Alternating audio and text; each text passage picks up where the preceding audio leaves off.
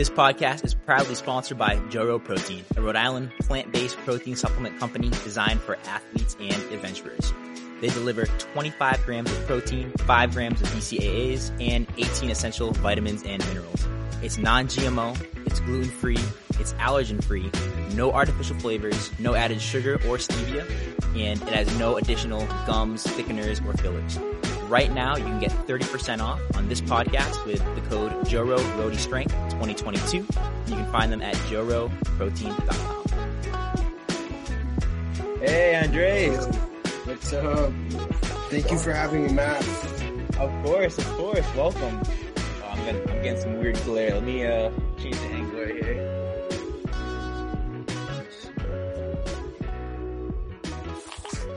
Awesome. Yeah, dude. I'm, I'm glad you. Uh, I'm glad you reached out because I I did a bunch of like uh you know background and and uh, research before the podcast, and you got a lot of really cool stuff going on. So I'm super excited to have you on. Thank you, man. Thank you. I appreciate the the opportunity to share a little bit of my story on your platform. Totally. So um yeah, basically I have I have us slotted out for a full hour. Um Okay. if that that works with you. I won't keep you any longer than that. Uh try to be respectful of your time. But uh I. I have that outline um all all written out there. And um sometimes I I use it, but sometimes like if we start getting into other topics, like that's totally fine. We can kind of like just go wherever the conversation uh leads us It's But, perfect. uh, yeah and then with with all these podcasts too like they're they're pretty easy to edit so if there is something you say and you're like ah i can you, can you take that out or remove it i can go back in and uh and take something Awesome. out But, yeah so Thank you, uh, man. you got it all right how are you do i sound okay you Yeah. Am I good? Am I? yeah you look Okay. good yeah perfect all right Nice. so we'll get started uh what's what's going on guys dr matt here host of the Rhody strength podcast we got special guest on today andreas alman is it alman is it correct pronunciation last name Yeah. Uh, it's Aleman. aliman gotcha. Okay perfect. Andreas Aleman uh so really excited to have him on. He's a usaw national level coach. Uh just moved from miami to new hampshire and is really big with olympic lifting especially with youth athletes and uh jiu-jitsu. And uh so usually i like to start these off with uh rapid fire questions just to kind of get the conversation going and uh they're they're really interesting for me so hopefully my listeners get a get something out of them too but For sure. Let's do it. let's do it so first question i got for you is favorite coffee shop so this could be uh this could be miami this could be new hampshire um or really anywhere any anywhere that you like Yeah. I mean, uh, I have a, a a lot of love for a coffee shop in Miami. It's called White Rose. White Rose is owned by uh, one of my best friends, Javi.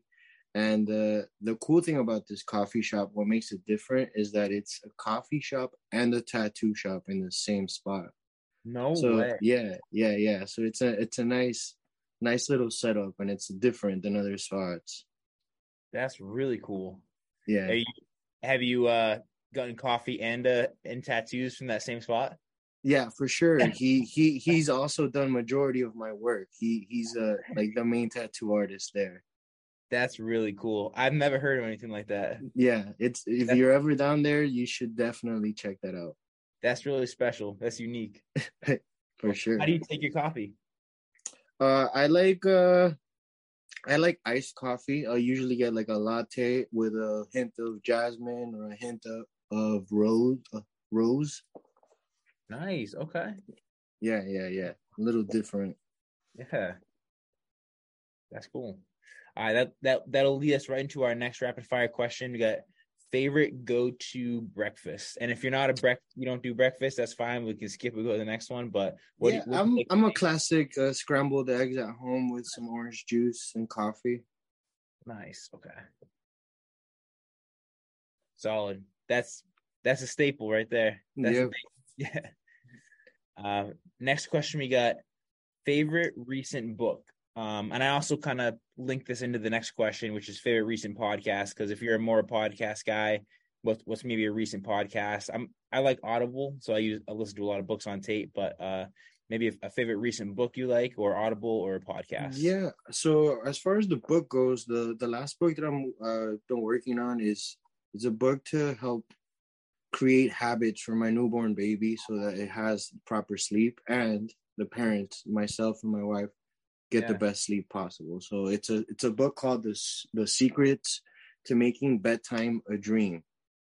Cool. Small book, and I think it's got some good stuff. I could see some some mistakes my parents made as a kid, and yeah. those are the things I want to work on. Any anything big or exciting that you that you learned from it so far? Yeah, the the aspect of keeping a routine, and even if you go somewhere else and you're not at home, having some things like uh maybe like you stick uh, certain things on the wall before the kid goes to sleep and that's something that they could see before they go to sleep instead of you standing next to the kid or always being there. And that's something that creates a habit and a routine of not having you there before sleeping and they could start sleeping by themselves. That makes sense. Kind of get that uh, like uh, familiarity with, with, a certain thing that uh eh, with an object that will stay there instead of you having to stay there the entire time yeah. Interesting. Yeah, That's, yeah, for sure. I like that. Um, and then as far as the podcast, uh, I'm really big right now into a, a Miami podcast called Sports with Soso. It's okay. a it's yeah, it's a it's a friend of mine who does that podcast, and all he really does, he follows Florida sports, and he'll talk about what's going on. So, as you know, right now Florida's doing pretty good with with their sports, and uh, it's something good for me to follow. Yeah. Yeah, I've been um I've been a big fan of basketball this year and uh I I have a soft spot for the Miami Heat. I know we in in New England obviously we're all we're all Celtics fans up here but uh I don't know the the Miami Heat have been a really cool team to watch with with, uh, with pro basketball. Yeah, I think uh I think they do a good job, you know, not uh, being the eighth seed and being where they're at now and, and everyone overlooking them. And I think uh, getting past the Celtics, especially me moving here yeah. from Miami, has been a, a great experience. I actually got to go with my father in law to one of the games, and that was epic, epic. He got to go. We went to, uh, I think it was game two in Miami. Did they win? The, yeah, the and, the, and, the, Heat won. cool. so awesome. it was nice, and he was rooting for the Celtics, so it was oh, it was man. a nice, it was a nice, nice experience. That's really cool. Yeah, I uh I really nerded out about this team this year. The whole like uh I think with the sports betting odds, they were only given like a three percent chance or something. Three percent, three percent. Yep. Yeah, of even like advancing to the it was the Eastern Conference Finals or the yeah. final, like that. Yeah. So it's really cool. It's it's a team that like they don't have a lot of like quote unquote stars, but they were able to kind of like everybody kind of chips in and piece together. But yeah. uh unfortunately, it it didn't turn out for them last night. But that's all right. It's all right. I, I'm I'm happy where where they got so far. I'm still proud of them, and and I think uh, the coach more than anything has been able to like show yeah. him how how valuable a, a, good coach can be for a team. Yeah, no, that's that's a really good point. Um, uh, it, I mean, in, in New England, we kind of look at like uh, you know, the Bill Belichick's and, and like a, a, coach like that who's been able to like um, you know, run a dynasty of like many many teams and, and do really well. And uh, Coach Spo Miami Heat is, is essentially doing the same thing. He's been there forever, which is unheard of in the in the NBA having a coach there that long, and uh, is seeming to take relatively low talent and just make a really good go uh, cohesive like good chemistry. And like you said that that really comes down to showing like how much of a, a coach can be an impact which i think yeah. that'll like segue us to later in the podcast but uh for yeah, sure for sure. Um so but best of luck to the miami heat for their next game. I think it's tomorrow or, or something like that. Yeah i think it is tomorrow. Uh so next question we got for you is uh favorite instagram accounts. And the way i describe this is it could be something that you just uh and if you don't do instagram that's or no i, I saw your instagram uh, but yeah yeah i uh, do for sure. Uh i i have a few. Uh obviously one of my favorites it's ran by my my my friends down in miami is the team soul which is the team i come from. Cool. uh they always have great content whether it be some educational stuff or some funny stuff. It's a good follow. Uh knees over toes he's a classic follow for me. I, I feel like i've gotten a lot of inspiration from him, and I've, I was able to reach out to him a few times, and he's super friendly guy. That's cool. And uh, as far as like the jujitsu world, uh, Craig Jones, he's a an athlete in the jujitsu world, and he just puts up some funny stuff, and he's a good follow. I think I let me see if it's oh yeah, this guy. He um is he sponsored by OnlyFans? I'm not sure. I, I don't, I don't think actually he might be getting paid by them to be honest. But I know I know it was a, I know it was a joke. Like he was wearing like the um, the rash guard, rash guard, yeah. with- with yeah, a, the- a lot of people were upset by that, but I think he's just a Really? controversial dude. He he's just Yeah. you know tries to get attention, but he's just funny. He doesn't take himself too serious, and I appreciate that for an Yeah. athlete. I follow. I gave him a follow too. I I think he's. I mean, he's obviously a very very good athlete, but I I think Talented. that yeah, you're exactly right. He he doesn't take himself too seriously. Like he he likes to have fun. Yeah, So- you know, he's the he's not always in first place, and and I appreciate how he takes that. You know, it makes you know Yeah, makes you know it, it's a regular experience. Not everyone is a champion, and that's okay. definitely. Yeah, he's cool. That that when you said that name, like I think that's who you're talking about, and I just looked him up. Yeah. I'm like, yeah, same guy. That's cool. Um, and then next question is about travel. So I know you just had a big travel from uh, Miami to uh, New Hampshire, but we can talk about that. But uh, do you have any places that um you've gone recently as far as like uh you know travel either for like work or um for weightlifting, jujitsu, or vacation? Yeah, for sure. Uh, the last place I traveled was to Ecuador to visit family. I'm originally from Ecuador, so whenever I get a chance to see my sisters and my father over there, it's always a good, always a good time. You know, That's- if you've never been outside the country and you're trying to go to a place where you could do so many different things from going hiking to going to the beach to, to the diversity is is good in that country and it's it's a good time seeing family That's awesome. Um, and then we got next question, shifting over to weightlifting, CrossFit, maybe even jujitsu. But we got favorite sneaker. Favorite sneaker. So my favorite sneaker is a particular one for Olympic weightlifting. It's the Romaleos twos.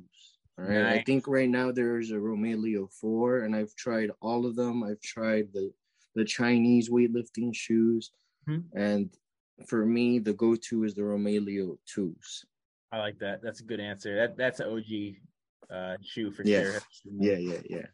Do you um, what do you think about the new uh the new TYR shoes that, that came out with the the wide toe box? The wide toe. I I haven't tried them, so I I can't really give a, a big opinion on that. I, Totally. aesthetically they don't look very you know very competitive but um I, I guess i'll have to try them out at one point and see see really how they feel Yeah, I, I have a friend who just bought a pair and he really likes them, but um, I haven't tried them either. I was just curious to see if uh if you had any thoughts on it. Yeah, because there's, a lot of companies that are making weightlifting shoes. Um, Yeah. Now the, we got uh, NOBULL has a pair. Um, well, Reebok came out with a pair a couple years ago, but it, but they're in the game now too. Um, but yeah, the big ones we hear back in the day is like obviously the Nikes, the um, the Adidas. adidas yeah Yep. It- What's the Chinese one called? It is it Anta. antas Antas, yep, yep, yeah. Those those are really popular too. Cool, I like that. That's a good answer.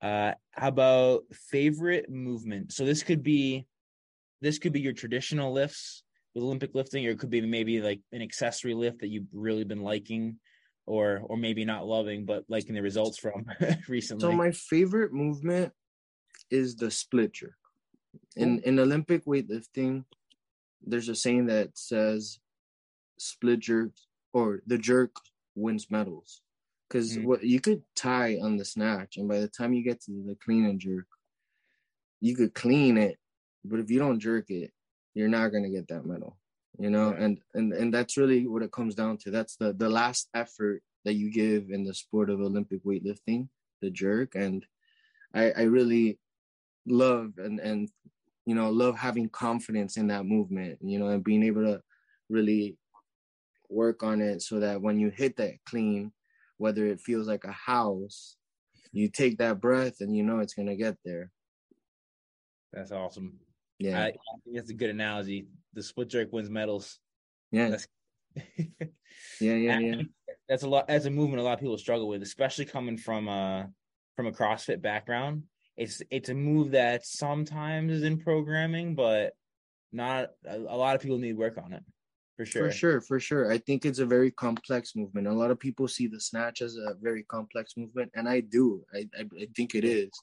But the jerk, because of being in that split position, requires a lot of technique within the angles so that your hips are in the right place and it's yeah. it's very particular and and also too uh i think with with a lot of people that come from crossfit and, and get into weightlifting through a lot of CrossFit gyms, they kind of allow uh, an option with with a lot of lifts. They like, for example, like if the workouts like uh like Grace, like twenty clean and jerks for time, um, you could potentially you could do your split jerk or you could do uh like a push jerk. Like, and maybe a lot of times probably people are like, oh, I'm gonna do like the option I'm more used to, which is maybe might be the push jerk or the um you know squat jerk versus like a split position. So that that also could be why people uh people coming, especially from across the background, just aren't super. They don't practice it a lot. Yeah, it just takes a lot of repetition. It's footwork.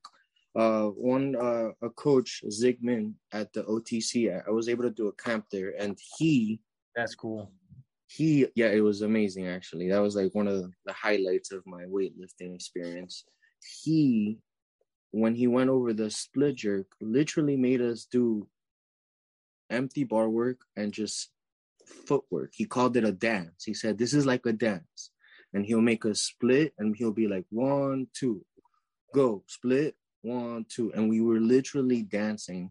And we did it so much with an empty bar that the bottom of my foot was sore the next day from, wow. you know, just driving into the ground. It was great. It was one of the best experiences that's really cool. Just greasing that groove, just getting used to that. That's all it was, and that's that's how I teach the kids. You know, we'll stay at a PVC for a whole class, and we'll just do split work drills.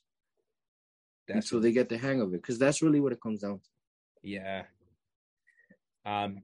So that that pretty much wraps it up for the uh rapid fire. So we're gonna get. A, so next, I want to get into your background, basically how did you get into coaching olympic lifting jiu-jitsu and then we can kind of talk about your just general training philosophy yeah. and then um and all this could be a little bit uh, intertwined but and then kind of getting into uh competition talking about competition sure. so uh, I guess let's start with the your origin story. How did you get into um, just coaching in general? Uh, well, for me, coaching uh, or the passion for coaching grew very early on. Uh, my wrestling coach made a huge impact on me through my high school career and even after high school. And um, that's when when I knew that I, that's what I wanted to do. I didn't know what sport I would pick. I never actually knew which sport I was gonna. You know, when you're little and they ask you, "Oh, what do you want to be?" I was a, I was a kid that said I want to be a professional athlete. I left it super broad early on because I didn't know which one I was gonna put all my time into because I I feel early on that I knew that I loved basketball, I love soccer, I love wrestling, and that's how I've been. I've been able to like spend at least five or six years in certain sports and got to a point where I compete, compete at a high level, get to experience that. Sometimes I'll win, sometimes I'll get third place. That's okay for me. But getting to a high level and being able to go through the process of learning and really applying that technique. And then in every competition in different sports there's certain you know there's certain like mental gains that you have to surpass to be able to succeed in that sport you know? The the mental resilience that you get from you know being right outside of a MMA cage before it opens and then you go in that's that's something that many people can understand or mm-hmm. that mental resilience where you miss two snatches and you have one more. If you don't hit that you're gonna bomb out. It's uh, it's something that you have to like surpass that you know? It's yeah. very unique to the sport. Yeah that's cool. And uh and I, and I think I, I'm in a similar mindset of, of you is that uh I was kind of drawn to those uh individual sports. And it might have just be been because like once you once you kind of pass like into like the 20s and 30s like those things become just more available yeah but uh, uh, yeah so like the the the the first sport I ever played coming out of Ecuador, right? So I moved here from Ecuador. I, I was here uh, when I moved. I was seven. First sport was soccer. Soccer was like the fundamental sport for me growing up in South America until I was seven. You know, uh, that's the first sport I started playing here. I got pretty competitive with it, and then when I got into middle school, I remember um, one of the wrestling coaches for the middle school he reached out to me. He saw me in the cafeteria. I was probably weighing uh, like 85 pounds. and he came up to me and he's like, Hey, have you ever wrestled before? And I was like, No, I've never done it before. I didn't even know that was a sport. He's like, Hey, I want you to come to practice. I need a lightweight. We have a competition coming up, and I think you do you do good for you know for that weight class. And I was like, Sure, I'll come, I'll try it. And I remember I went to practice and I had pinned the first day of practice the kid that was a weight class above me. And the coach was like, Hey, you got to come to the match. You got to come to the match. Like, I need you to fill that spot. And I remember I was like, Look, you got to talk to my mom. Like, if my mom approves, I'll be there. And I remember he had called her and he told her, Hey, your son has a lot of potential in wrestling, whatever. I would love him to come to the match.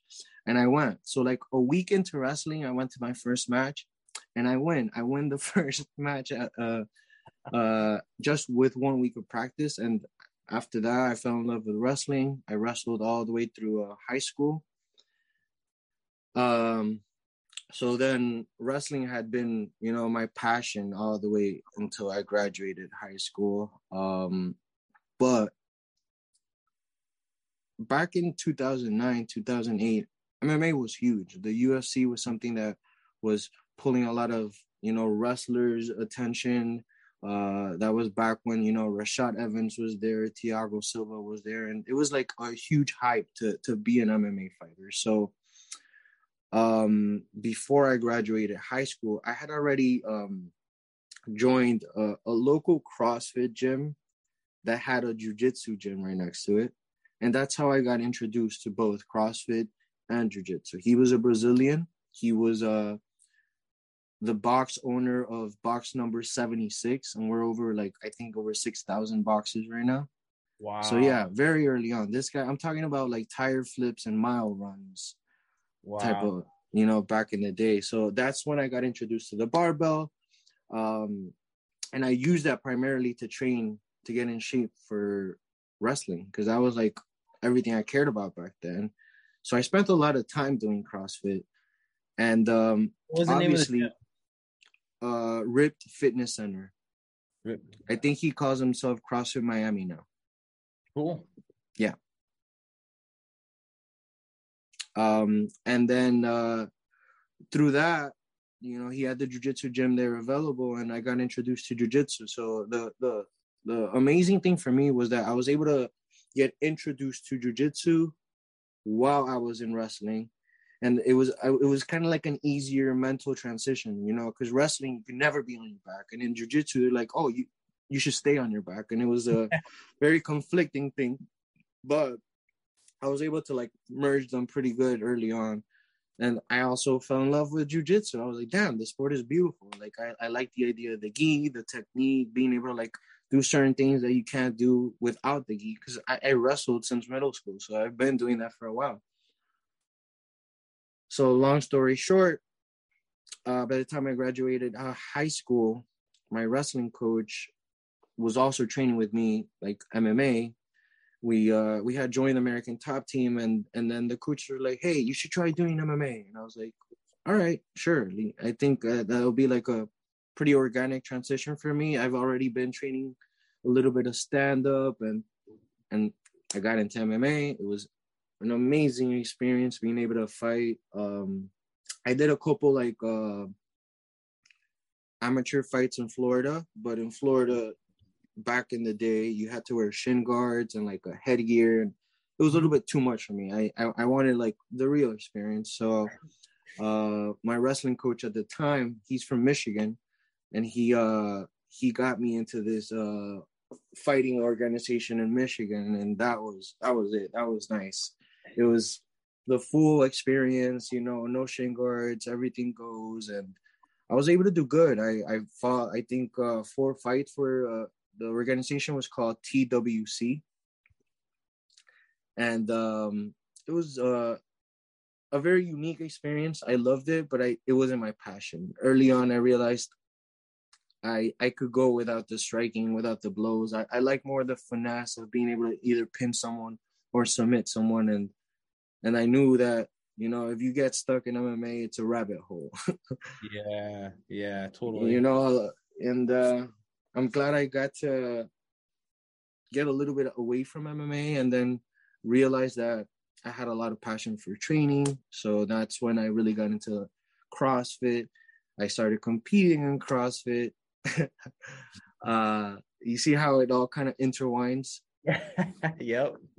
Uh, and then no, through, I mean, it shows you're passionate. Yeah, yeah, I am for sure, and and it shows that I, you know, I'm also like I have a love for competing as well. So like I I, I like the the idea of getting good at something and being able to kind of you know put yourself out there and test yourself. Totally. Um so then through that process of competing in crossfit is when i met um a crossfit coach. His name is alfred. Uh he works for team soul back in the day and that's how i got into team soul he uh, one of the coaches was first coaching me and he was the one that told me hey you should try out weightlifting he's like you're you're you know you're light you're small, but you're lifting pretty good weight. And I was like, sure, let, let, let's do that. Let's give that a shot. And then, then I fell in love with that sport as well, you know? I I spent uh, probably like eight years after that just doing Olympic weightlifting, really taking it seriously, uh, trying to get the best education. I've done a few camps, seminars with you know Torokhtiy, and and and just trying to get Sweet. as much and different uh, looks as I could. Mm-hmm, mm-hmm. And uh, and the sport of weightlifting is a, a, good thing about that is that you can learn and you can learn through other people competing. So I think one of the best things that I did early on in weightlifting, I had volunteered for USAW to be a loader at one of the world's competitions. And literally, what I did, I took a note, and every coach, every cue he gave his athlete, I was just writing them down. Wow you're a student of the game. Yep.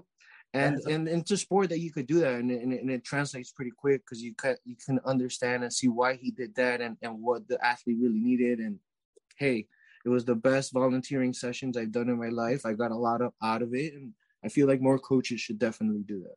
That's really cool. I've I've never heard that advice before, but it makes so much sense to go volunteer for a, for a major because essentially, if you think about it, you're just getting immersed in the best athletes and the best coaches there are. For sure.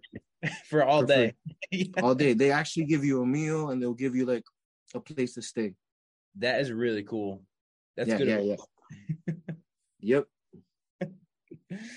um that's cool. Yeah, uh and then we're we're skipping ahead a little bit, but I saw that you're you're getting ready um, with your athletes. You're you're going to be going to a nationals meet coming yeah, up. Yeah, for sure. Right? So what USAW did, uh, I think the last two years they put all nationals together. So like all youth, juniors, seniors, they all go within like the same week. So it's like a nationals week, and nice. and that's like the big deal. That's the biggest meet uh, you could do in the United States. And um, yeah, I got a team of six kids competing, and I'm super stoked for that. That's like the biggest team that I've been able to develop. Uh, all those athletes have, you know, worked really hard to get there, and I give them the credit. You know, they they're the ones that put in the work and and trust the process and are able to like put set goals and get there. And then for me, that's that's huge. You know, being able to have kids under the age of 11 years old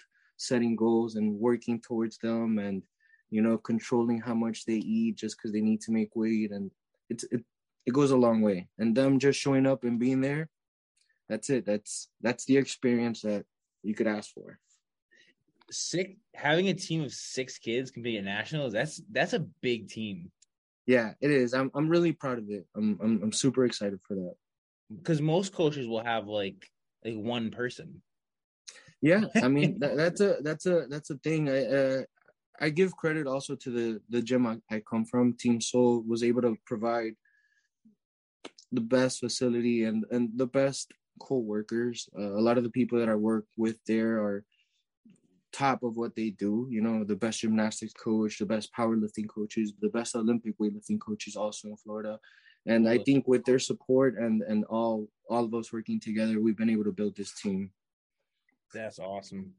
Yeah. So so these um these kids that are coming in, let's let's start to talk about I guess uh kind of your your coaching philosophy and um maybe even like how you got into how did you get into more like the youth weightlifting side of it versus adults? Yeah, yeah, for sure. Um, I I'm a person that realized that repetition and and technique goes a long way because of everything I've done, and it's not the easiest thing to do in the sport of Olympic weightlifting with someone that's an adult. A lot of the ego is something that's hard to break. Uh, a lot of the, you know, them buying into what you're saying and, and being able to like go really light for a, a, a, period of time to actually work and develop you know the the, the correct movement patterns sometimes it's it's just very difficult for for for you to do that especially with someone that has already some sort of like competitive uh itch and and they feel like they're almost ready to compete. Mm. it's hard you know and and sometimes they feel like it's not worth it. Sometimes they feel like they could get away with that. And it's it's uh for me it's been a, a a great reward to be able to work from scratch with a kid that you know wants to learn to move and and is okay working with a PVC for 2 months and they understand that you know movement and and the quality of the movement is when is, is what's going to keep them safe and they're not really you know trying to go as heavy as they can every session it's it's it's nice you know Totally. So obviously the programming for for adults and kids are gonna be are gonna be pretty different. So like you said, what you basically just like you really um structure like movement quality first and just for really sure. these kids are moving well repetition. But uh what do you what do you what do you typically do as far as like um do you have like a uh, is is everybody different or do you kind of have like a set program of like okay this is where you're going to start this is where we're going to progress to with these kids so with the kids and the way that we built that program, I uh I I made a it was like a two times a week class where a mm-hmm. lot of them a lot of them were there. So like we had a class of 15 kids. Not all 15 wanted to compete in Olympic weightlifting, but they're yeah. all practicing the sport of Olympic weightlifting. I I believe that Olympic weightlifting could be one of like the best foundational sports that you could do for a kid, whether it's gymnastics or weightlifting. I think both are great. You know, I think they develop skills that could go a long way and they could transfer into any other sport. You know, if they choose to play basketball, they're going to be physically capable of. And I think they'll be able to perform at a better rate than someone that didn't do any of it, you know? So the the the concept was we do like um, a little bit of injury prevention. We educate them through the sport of Olympic weightlifting. We practice practice technique, and then they'll finish with a little bit of functional fitness, and we'll be able to like translate. Not every session was uh not every session had functional fitness. Sometimes we would do a little bit of strength work, but there would always be technique work. There we would always have majority of the period to work technique and to do a lot of reps we rarely get to go really heavy because I don't want them to feel like that's something they need to do to accomplish their goals. We we set goals. We have like a goal board, and those are numbers that at the beginning of the season they would strive to get to, and we would work there little by little, progressively.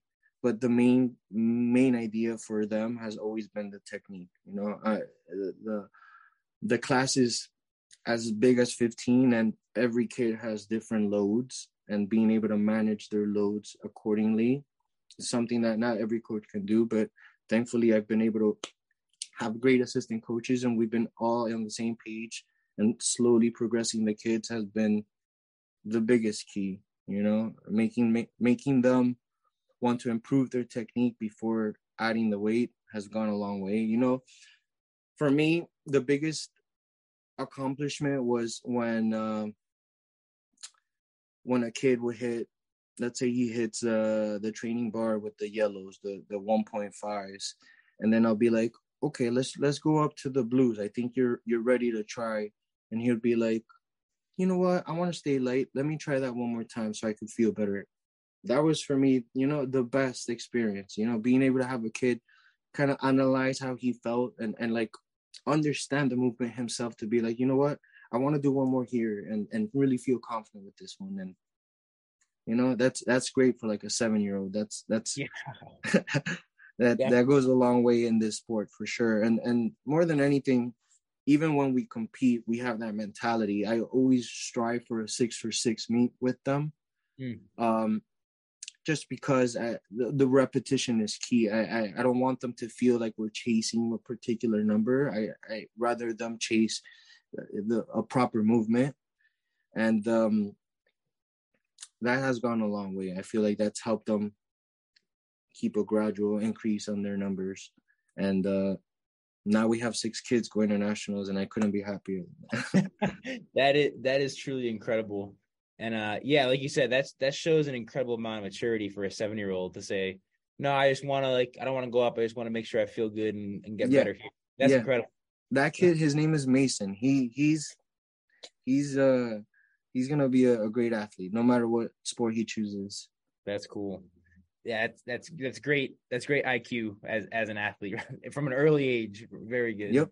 Yep. Yep. Yep. Uh, so you guys do twice a week typically?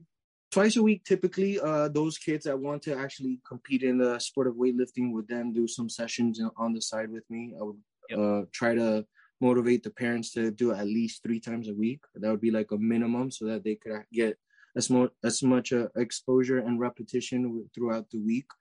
Uh, for a long time, since majority of them have been under the age of ten, we don't really do too much strength work. Uh, the the main concept is repetition, repetition, repetition, and understanding that as they get taller and longer and bigger, we keep making adjustments and things are gonna feel awkward for a while, but they're okay with it. You know, them being able to trust me and hey, you're a little taller now. Let's go a little bit wider on your grip. Yeah, they're okay with that, and and, and that's what's gonna make the difference.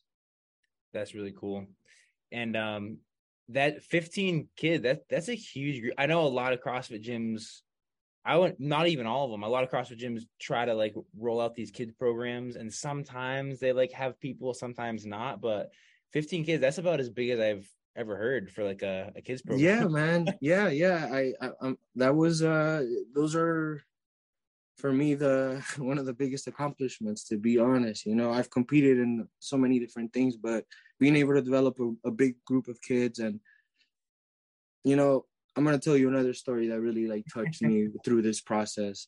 Um right now we have six kids right? It started with one kid going to nationals and the, it took about three years to build six kids but through that process the the friendship and and not only the friendship but the the, the sportsmanship amongst them supporting each other and pushing each other like hey you're talking a little bit too much. We need you to hit that 10 kilos at that competition you know?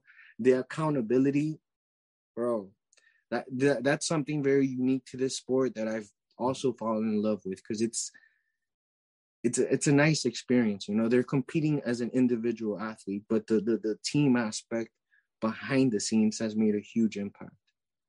Yeah i i totally agree. I'm going back like uh to what you were saying earlier about how like you fell in love with each of the sports like jiu-jitsu the crossfit the weightlifting i i've also dabbled in each one of those for for a period of weeks and months and i totally agree with you that each one of those sports you can get really like sucked into it in a good way and they each have the their own kind of like style and and when i i, I did a, a couple training blocks with um uh olympic weightlifting and uh it does like the team like the camar- camaraderie it's very it's awesome and it's very different from like the jiu-jitsu it's very different and not in a bad or good way it's just different it's cool yeah um, like uh, so I totally get what you're saying with that. Yeah, yeah, yeah, for sure. um, and, and uh, that same group, uh, you'll probably meet the guy who's uh, because there's a coach out here in Providence. You might you might know him. Um, it's a barbell club called Rhode Island Performance. Uh, this guy uh, Jared, Coach Jared, he's taking a lifter to um, uh, nationals in uh, it, it's coming up in uh, July. Is it? Yeah, yeah, that, it's in Colorado yeah. Springs. Yeah. I'll, I'll have to connect you with him because you'll you'll definitely see Yeah. him out there. Yeah, For sure, for sure. Um, so I guess uh actually I have, what, I had another question on that, uh, kind of like the philosophy piece. So uh, you talked earlier about um making weight with the kids. So how do you how do you help the kids with that as far as like from a nutrition standpoint and like maybe Yeah. even like a supplement uh, standpoint too? For sure, for sure. Um, obviously, I'm not a nutritionist, so I'm not gonna t- specifically tell a kid what to eat and what not to eat. But Mm. There's one um tool that I used. It's an app. It's an app called the Yuka. Y U K A. This app, uh, when you scan any um item, would uh, give you red flags on a lot of additives that item has, and it rates from a zero to a hundred scale on how good the product is, and it makes Huh. it very simple. So good is green, so so is yellow, and not good is red. So a lot of the things these kids will come in with cla- into class, maybe holding like a prime uh, bottle.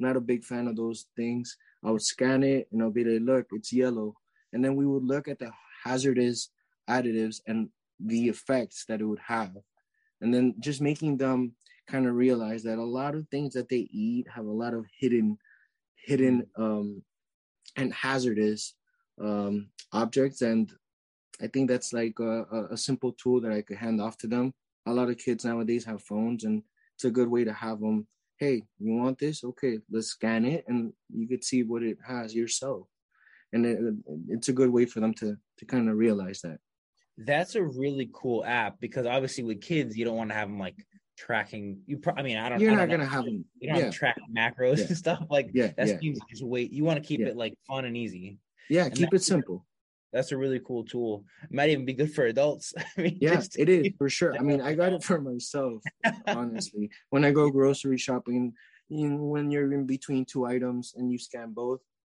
it's a good way to kind of break that tie. Yeah, that's really cool. And um, and it, it like let's say like you have like a banana or something like that. Do, will it scan that or is it just Uh, like I think as long as it has a QR code, it'll probably scan. There's Sure. been very little items that it doesn't read. Right, right?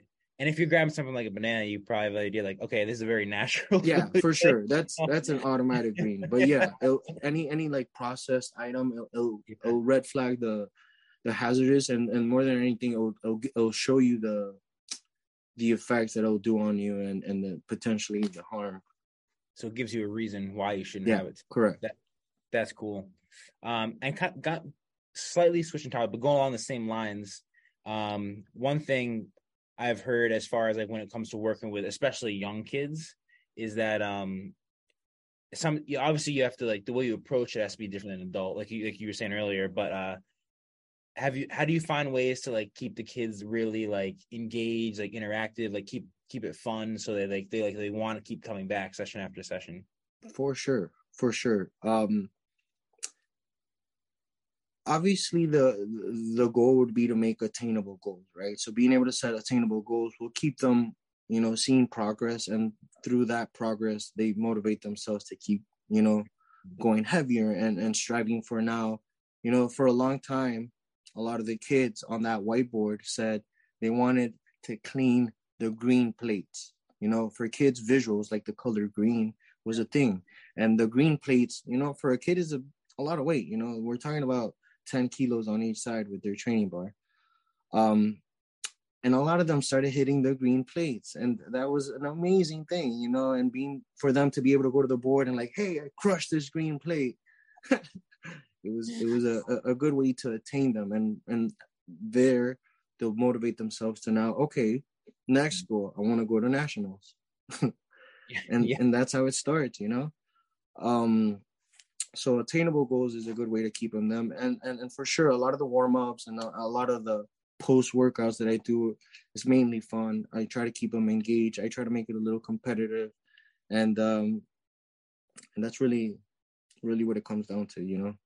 Do you ever have someone um well, i'm sure it happens they write a goal and you're like ah that's let's let's take it down like someone's like Uh, oh i, want to clean like the reds or something like that. You're like well let's for sure for, for sure for sure. I mean what a lot of them when they set their goals they kind of have already an, a little bit of experience. Uh some of them would probably say uh, i want to go to youth nationals and if it's a beginner kid you know i i definitely suggest okay let's just start with you know let's move on from the training bar to the 15 kilo bar and let's make that your first goal and then that'll be somewhere that they could start but thankfully in the sport of olympic weightlifting for for kids it's really not that unattainable. I feel like if they train a good and consistent two years any kid with good technique should be able to qualify. That's cool. yeah. Do you do you feel like it's gonna con- get more competitive over the next few for years? sure. For Yeah. sure. For sure. I see kids nowadays you know there's a small group in canada that's a canadian coach. She's crushing it. She's doing an amazing job with kids and i see girls lifting an insane amount of weight. And uh, for sure the sport as it gr- as it keeps growing is going to get more competitive but i think it's getting a little more accepting now within the community for for kids to practice the sport and i think it's uh, only a matter of time. With that that's a great segue to another question i wanted to ask you about um the common myths. So i'm sure you get questions all the times from the parents sure. like oh is a stunt growth you know it Yeah. bad for injured. For sure for sure. I think that that's all like a, a- a misconception you know the the idea that the kids lifting super heavy. Um that really comes down to obviously the coach because you know i'm not i'm not going to speak for every coach but i like keeping it light. I like for them to be accountable of the amount of times that they miss. So missing is not a, a common thing in training. Uh uh focusing on purely technique even when we go to competition putting numbers that they should be able to hit. And and if they don't hit then it's just part of like that competitive experience that they need to go through but it has nothing to do with not being able to do because they most likely have done that in practice. Um and uh yeah i think the myth of of, of it being uh, dangerous and the myth of them getting their growth stunted is a, is a big one. And uh i I've been able to be around a lot of uh, physical therapists. So athletics in Miami has been a great one, and we've gone over the huge benefits that it, this sport could bring to to to kids, and and that's the information that I translate to the parents, showing them that it's improved uh, bone density for a lot of people, and it's only going to help them, you know, develop and grow in, in a safer way. And as long as they're practicing with technique, you know, it, it could be one of the most safe sports that you could do. There's not many variables. You're not running and hitting someone while you're running in this sport. Right. You know, it's just you and the barbell, and as long as your technique is proficient, then you should be safe. yeah that i mean that's old myths obviously die hard so it was like a myth just back in the day it's not it's not good for kids not good for kids but Yeah. the more more research that came out it's like not only is this good for kids but it's going to be safer for them to do some sort of physical activity under the guidance of a coach than For it is sure. And then, like you said earlier, like it is all the research shows Olympic weightlifting is one of the safest sports compared to basketball, compared to football, compared to soccer. Yeah, yeah. Like it, there's not very, very minimal injuries. not only that, but check this out. A, a lot of kids nowadays, because of the time that they spend with their screens, they have a, a lot of um, they have a hard time with attention, right? And and being able to really slow things down. This sport is very unique that it forces you to do that. In order to be technical, you actually have to focus, put a lot of focus into, you know, a specific movement. And I think that's also a good way for them to to change the pace and and, and the way that they behave and, and the way that they act being able to like slow down and hey you got to really focus for this lift in order for it to work i think it goes a long way for them and i feel like it you know i haven't done the research but i feel like it for sure benefits them outside of the sport yeah, like like you said, even from like that mental side point, and uh to draw a parallel with uh with new CrossFitters coming into weightlifting, just because that's that's so common.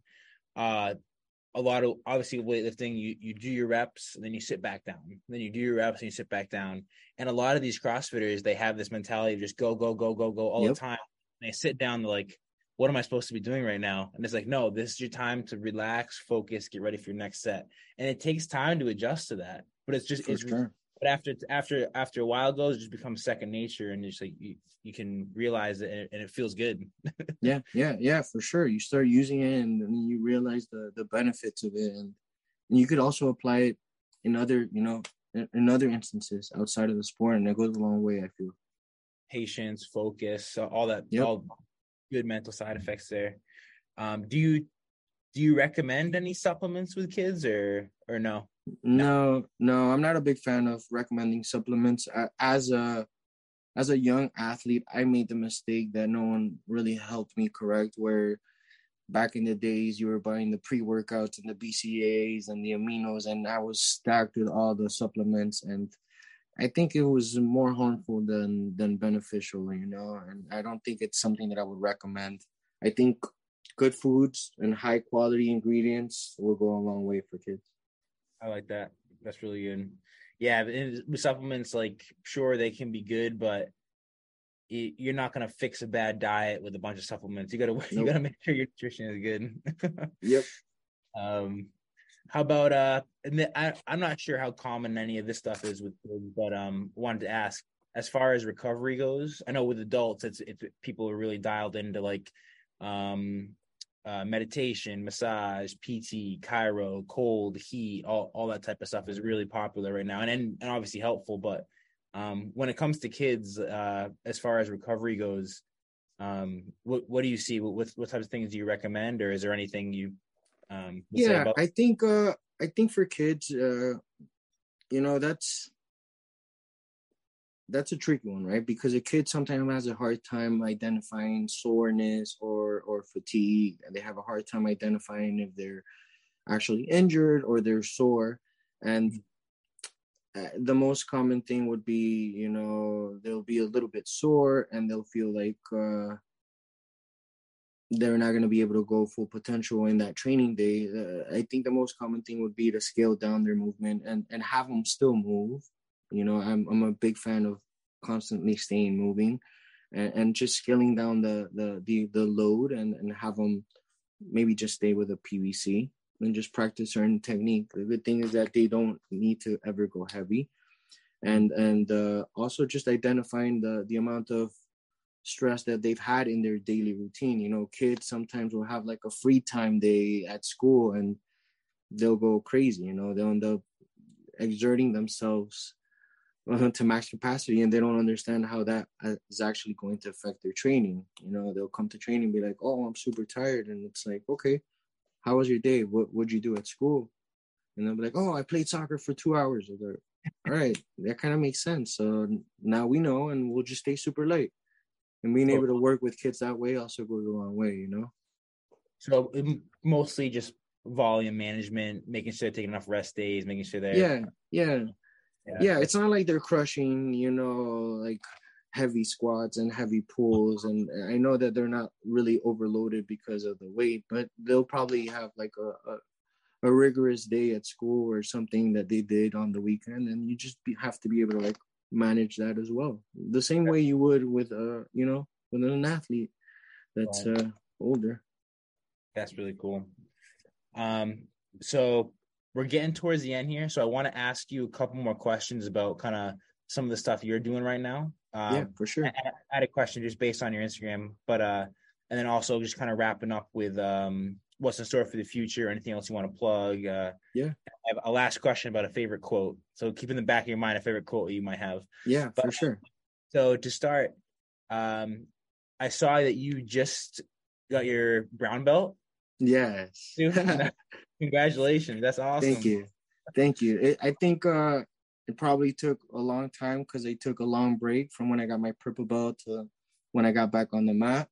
But yeah, I think that's uh, for me, you know, a stepping stone. I'm really striving to get that black belt and, and continue learning. That's cool. So, um, is that something as far as like your own personal fitness and competition? Are you uh, are you still kind of dabbling between a two, few things, or are you doing mostly jujitsu or Olympic lifting? Or yeah, I think uh, for the last five years, it's always been something where I, I want to be still on the mat and be able to still uh, compete in Olympic weightlifting. I'm dabbling between both of those sports. I, I love practicing both of them, so I want to still be able to compete at some point at, uh, for both. Right now, I have um, a newborn. She's eight weeks, and you know, training has you know dialed down a little bit, but my goals are still there. So everything I do is kind of intentionally for that. And uh, yeah, I think uh, jujitsu for me is not only a sport; it's a it's a good way to you know practice you know uh, uh, teaching as well, teaching in a different modality. Um, and then eventually down the line, I, I I strive to teach my daughter, and hopefully she loves to compete jujitsu and weightlifting. I'll give her options, and she could choose. That's really cool. Uh, and I saw uh, along the same line the two pictures you post on the podium, but at yeah. your competition that yeah, you yeah, yeah. your daughter with you. Yeah, yeah, that's that's a huge thing for me. You know, I I I, I know she's going to be uh, immersed in a, in a lot of those communities, and uh, I, like I said, I hope she she falls in love with one of those. Absolutely. Uh, any comps coming up? I know you said nationals, but uh, anything yeah. for you coming up to, or, or any other comps uh, for? For me, I uh, so I just competed at the Miami Open as a purple belt, and I had won that. Um, now I I'm going to start looking for a competition to do in Boston. Hmm. Uh, it'll probably be towards the end of the year, and uh, and yeah, I'm just trying to trying to get acquainted with the new location. Uh, like you said, I moved from Miami to New Hampshire, and things are a bit different here, you know. but it's been it's been amazing. I think the people have uh, welcomed me in in all the gyms that I've dropped into so far, and now it's just a matter of you know trying to identify what fits best and being able to use those places to to keep growing. That's really cool. Yeah, I saw you dropped into um Amoskeag, CrossFit Amoskeag recently. Yeah. They're a cool gym. They they run a really good competition. Um, cross. Yeah, yeah, it's a great community so far. They've been very welcoming, and uh, I hope I could I could be there for a while. That's cool. Um, so and then for your athletes, you have um nationals coming up. Um, anything after that, or would that be kind of just like working towards like the next phase for the year after? Yeah, um, after that, it's like you said, working into the next phase. Uh, Florida, thankfully, has a lot of uh, local meets and the the gym that I come from they actually host you know the MIA Classic and they they uh they host the Iron Games and uh, using those two meets to kind of give them more practice and more reps in a competition setting is ideal for their season. Um, almost likely fly back for a couple of those meets to be there for them in person. Right now, since I left Miami, they're under the hands of the team, and the team is someone you know it's a team of people that i trust and and it's a team of people that we we all believe in the same things and we all actually give practically the same cues we all are all pretty dialed in so it's a good way to to keep them going and motivated and uh, a few of the kids also do some zoom sessions with me to work on specific techniques and details that's also a good thing about weightlifting you know olympic weightlifting if you have a good camera a good angle you could still get work you know a coach after a while doesn't need to give tactile cues. You know, with with certain verbal cues, we could get the work done. Totally. And you know, it, it, I think it's a sport that also needs to tap into that. You know, I don't feel like there's enough remote coaches out there, and that's something that actually works. Everything in this closet. Yeah, no, totally. That's um. There's a there's a couple athletes I work with right now, and especially the big name coaches. Like, you'll have people on Zoom meetings like from California, like is all all over the all over the country. So no, that's cool. Yeah. yeah, yeah, yeah. Um, all right, so let's uh, we'll start to wrap up here. So I guess anything that you want to plug or want people to know about, I guess follow you on Instagram. Yeah, for sure. Follow me on Instagram. My Instagram is a aleman 305. Um, I'm keeping that 305 because I love Miami and Miami's you know, going to be home for a long time for me. But um, yeah, I'm happy to be here. I'm happy to make things happen in the North. You know, I, I feel like there's a lot of opportunities and a lot of youth programs that could be developed here. And uh, I'm excited to see what happens for sure. That's cool. and then I got the the quote question for you. So the way I describe this is, uh, so you're driving down. We'll use 95 because Highway 95 goes all the way from Maine to uh. Okay. Florida. Yeah, yeah, Does it Go through Miami. yeah, yeah, yeah. It does it? Yeah, does. that- okay. So um typically 95 has a lot of billboards on it. So in in Rhode where I'm I'm in Rhode Island. So in Rhode Island we have a, a bunch of lawyers and attorneys on the billboards. So you get one of those billboards for the day and you can put whatever you want on it. Usually like it's like a favorite quote or favorite mantra, favorite saying, something that you want to tell the people kind of like in your local community. Yeah, uh, something that I tell a lot of the kids when they're not feeling their best or when they need to feel a little motivated. I uh, I tell them effort and attitude. That's it. Very simple. Effort and attitude. That's all I, I I look for. And you know, if you give your best effort and you have the best attitude, you're gonna get a lot of what you do. That's cool. That's awesome. Yeah, Love it. thank you. Well, cool. All right. So we're gonna wrap up with that. Andres, thank you, man. thank you. It's been awesome. And uh yeah, I'll I'll, uh, I'll try to make some connections with you. Yeah, thank you. I, I, I would love that for sure. And if you know of anything you think I should go check out anywhere in particular, send it my way. I will definitely. If you know any any PTs around the area, I would love recommendations as well. I'm looking for for a massage therapist, for a physical therapist, people that could take care of me up here. totally, yeah, I'll send you some information over. Thank you, bro. All right, Rhody Strength signing off.